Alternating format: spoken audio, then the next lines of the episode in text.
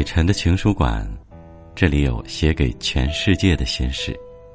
本节目由喜马拉雅独家出品。各位好，我是北辰，欢迎你再来听我。每到了夜晚，我们内心有很多的感受，希望这一封封情书，这一段段心事，这一些些感念，能够让你我走得更近。这两天啊，有则新闻让人触目惊心。三十三岁的王先生腹痛去医院检查，血液透析后，里面竟出来沉甸甸的两升油，谁看了都害怕。现在他胰腺出了炎症，只能切胃减重。平时他就爱吃大鱼大肉，炸鸡吃的最多。他五年前就到了两百七十四斤。早先他查出脂肪肝，还没在意。照样是不吃早餐，中午晚上又加倍吃。有人评论说：“再这么下去啊，这都算轻的。胡吃海塞带来的快乐，一次疾病就全碾碎了。”我们曾以为年轻就是资本，后来才发现健康才是一切。管不住嘴的人，该醒醒了。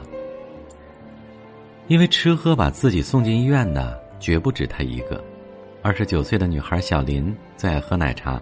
饮料几乎是当水喝，可就在今年八月，他突然口干舌燥、头晕呕吐，紧接着就被送进了 ICU 病房。诊断结果出来，他不仅患上了爆发性糖尿病，还有多个脏器功能衰竭。要不是抢救及时啊，他可能早就没命了。奶茶是比白开水更好喝，但他喝一口是甜的，喝多了就会发胖，再多就是亲手毁掉了健康。你以为靠着吃喝能续命，但吃了亏就会发现那些不自律都是折寿的前兆。网红泡泡龙靠着吃播出名，三天两头吃自助，油腻的肘子、大个的龙虾，他都吃得香极了。别人吃饭论碗，他吃饭要论盆。他最著名的口头禅就是“香啊，燥啊，吃完吐泡泡啊”。可镜头前那个笑眯眯、喜欢大吃大喝的他。却在二十九岁就离开了人世。早有粉丝提醒他，脸上有黑斑肯定是身体出了问题，甚至有人评论，脂溢性脱发、重度脂肪肝、高血脂几乎写在了他脸上。但后悔再也来不及了。靠吃饭赚钱的泡泡龙，也因为吃饭送了命。快乐这东西啊，本来就不能一次享用太多，别再消耗身体。不管你是否年轻，不管你身体的底子有多好，现在的自律总比将来的痛哭管用。每次看到这样的新闻，都会有人出来调侃，吓得我赶紧泡了杯枸杞。这不仅是句笑话，它藏着我们真实的侥幸。晚上睡不好了，吃片褪黑素；吃饭太油腻了，再喝一杯养生茶；加班熬的皮肤太差，回家必须先敷面膜。多少人整天挥霍身体，几乎要把健康耗没了，还沾沾自喜，以为自己在养生。生命本来就没有侥幸，不谈自律的养生，注定是落得一场空。主持人吴昕曾在综艺里吞下大把的保健品，被说是养生少女，但她没能容光焕发，反而吃多了保健品，导致了肝损伤。其实她的日常和养生基本不沾边儿。吃饭不规律，常常是点个麻辣烫外卖糊弄的吃两口，熬夜也是常事儿。有回凌晨一点，他还坐在桌前玩拼图。这样的生活，即使敷面膜比谁都勤，家里的保健品哪儿都是，每天要吃美白的、补铁的、鱼油，一共十多样，又怎么会不生病呢？你再会养生，买再多保健品，也救不了紊乱的作息。那些熬过的夜。糊弄过的正餐都是你亲手埋下的雷，没那么容易清掉。养生大师梅默生精通身体调养的道理，可他自己却五十九岁就死于肠癌。太多人感慨，再也不信那些专家了。可他并非因为调养而得病，恰恰是最基本的自律他没有做到。从青壮年的时候，他就常年四处奔波，甚至经常工作到后半夜，身体弱了太多。等到他想起规律起来，病痛却早一步找上了门来。再明白的人，终究还是吃了不自律的亏。听过一句话：有些人的健康是健康，有些人的健康只是得病和不得病之间摇摇欲坠的状态。不自律的生活，风一吹，健康就会倒下去。无论你懂不懂养生，丢了自律的生活方式，那就彻底输了。当你见识过无数不靠谱的续命方法，你就会知道养生根本没有捷径。你想要的健康，只有自律能给你。博主童阳今年五十六岁，却常被人说像是三十岁。他分享的一日三餐里几乎没有什么油腻的东西，每顿饭里肉菜主食都搭配好了，按时吃下。有时他也会工作很忙，或者遇到各种临时安排，但他过日子从不马虎，自制健康沙拉、蔬菜汁儿，及时补充体力。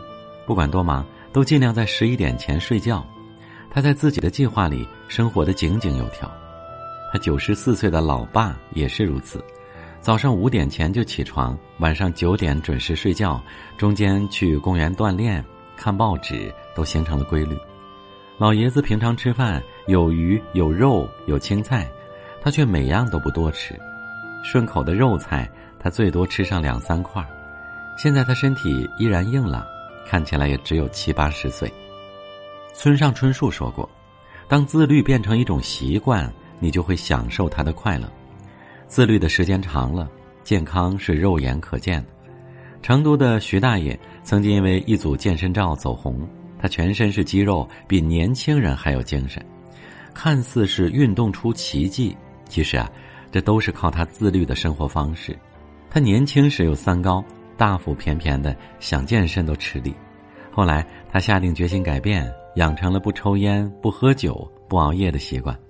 他戒掉了爱吃的火锅，中午带个饭盒，装上苹果、卤牛肉、半个馒头，吃的都是营养餐。慢慢的，他运动才顺利起来，而这些习惯他已经保持二十四年。我们总是感慨岁月不饶人，但真正决定你身体的不是岁月，是你是否自律。没有人天生就自律，但你可以选择自律的生活，你可以随着岁月的增长得到它的馈赠。等到身体消耗以后，这才是正确的续命方式。熬过生活的艰难，这才是真正的满血复活。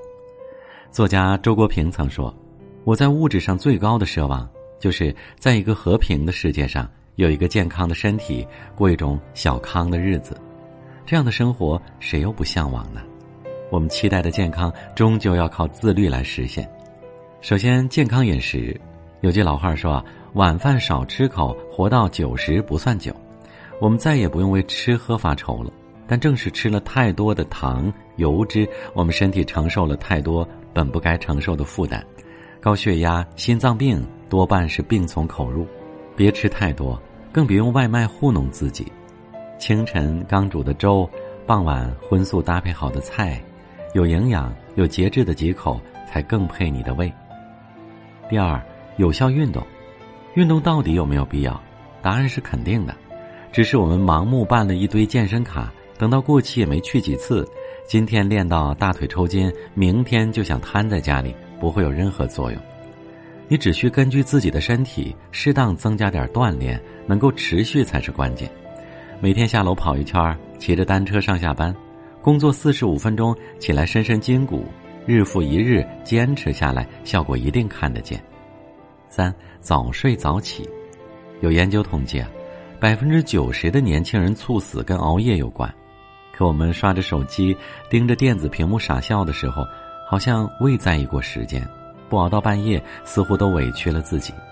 其实迟迟不肯睡去，不过是没有勇气结束这一天。早点躺在床上吧，闭上眼睛，让身心放松下来。一觉醒来，你又是崭新的自己。四保持好心态。别把自律当做多累的事情，用心对待自己，清空负面情绪，其实也是自律。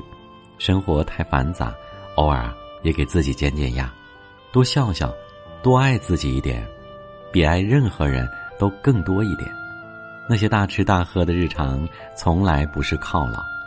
看清自己的心，做你觉得有意义的事儿，这才是对自己最好的奖赏。拿出自律的态度，就是最顶级的养生。点个再看吧，对自己好一点，好好吃饭，好好睡觉，用自律来续命，就从现在起。今天的分享就到这里吧。很感恩，在睡前的时间里，你的心里有我。声音是可以有很多情感的链接的。如果今天的故事能够让你有所感悟，欢迎在下方的留言区里告诉我，也多多分享给你的朋友和家人。北辰的情书馆永远为你留一方温暖的空间。我是北辰，我们明晚见吧。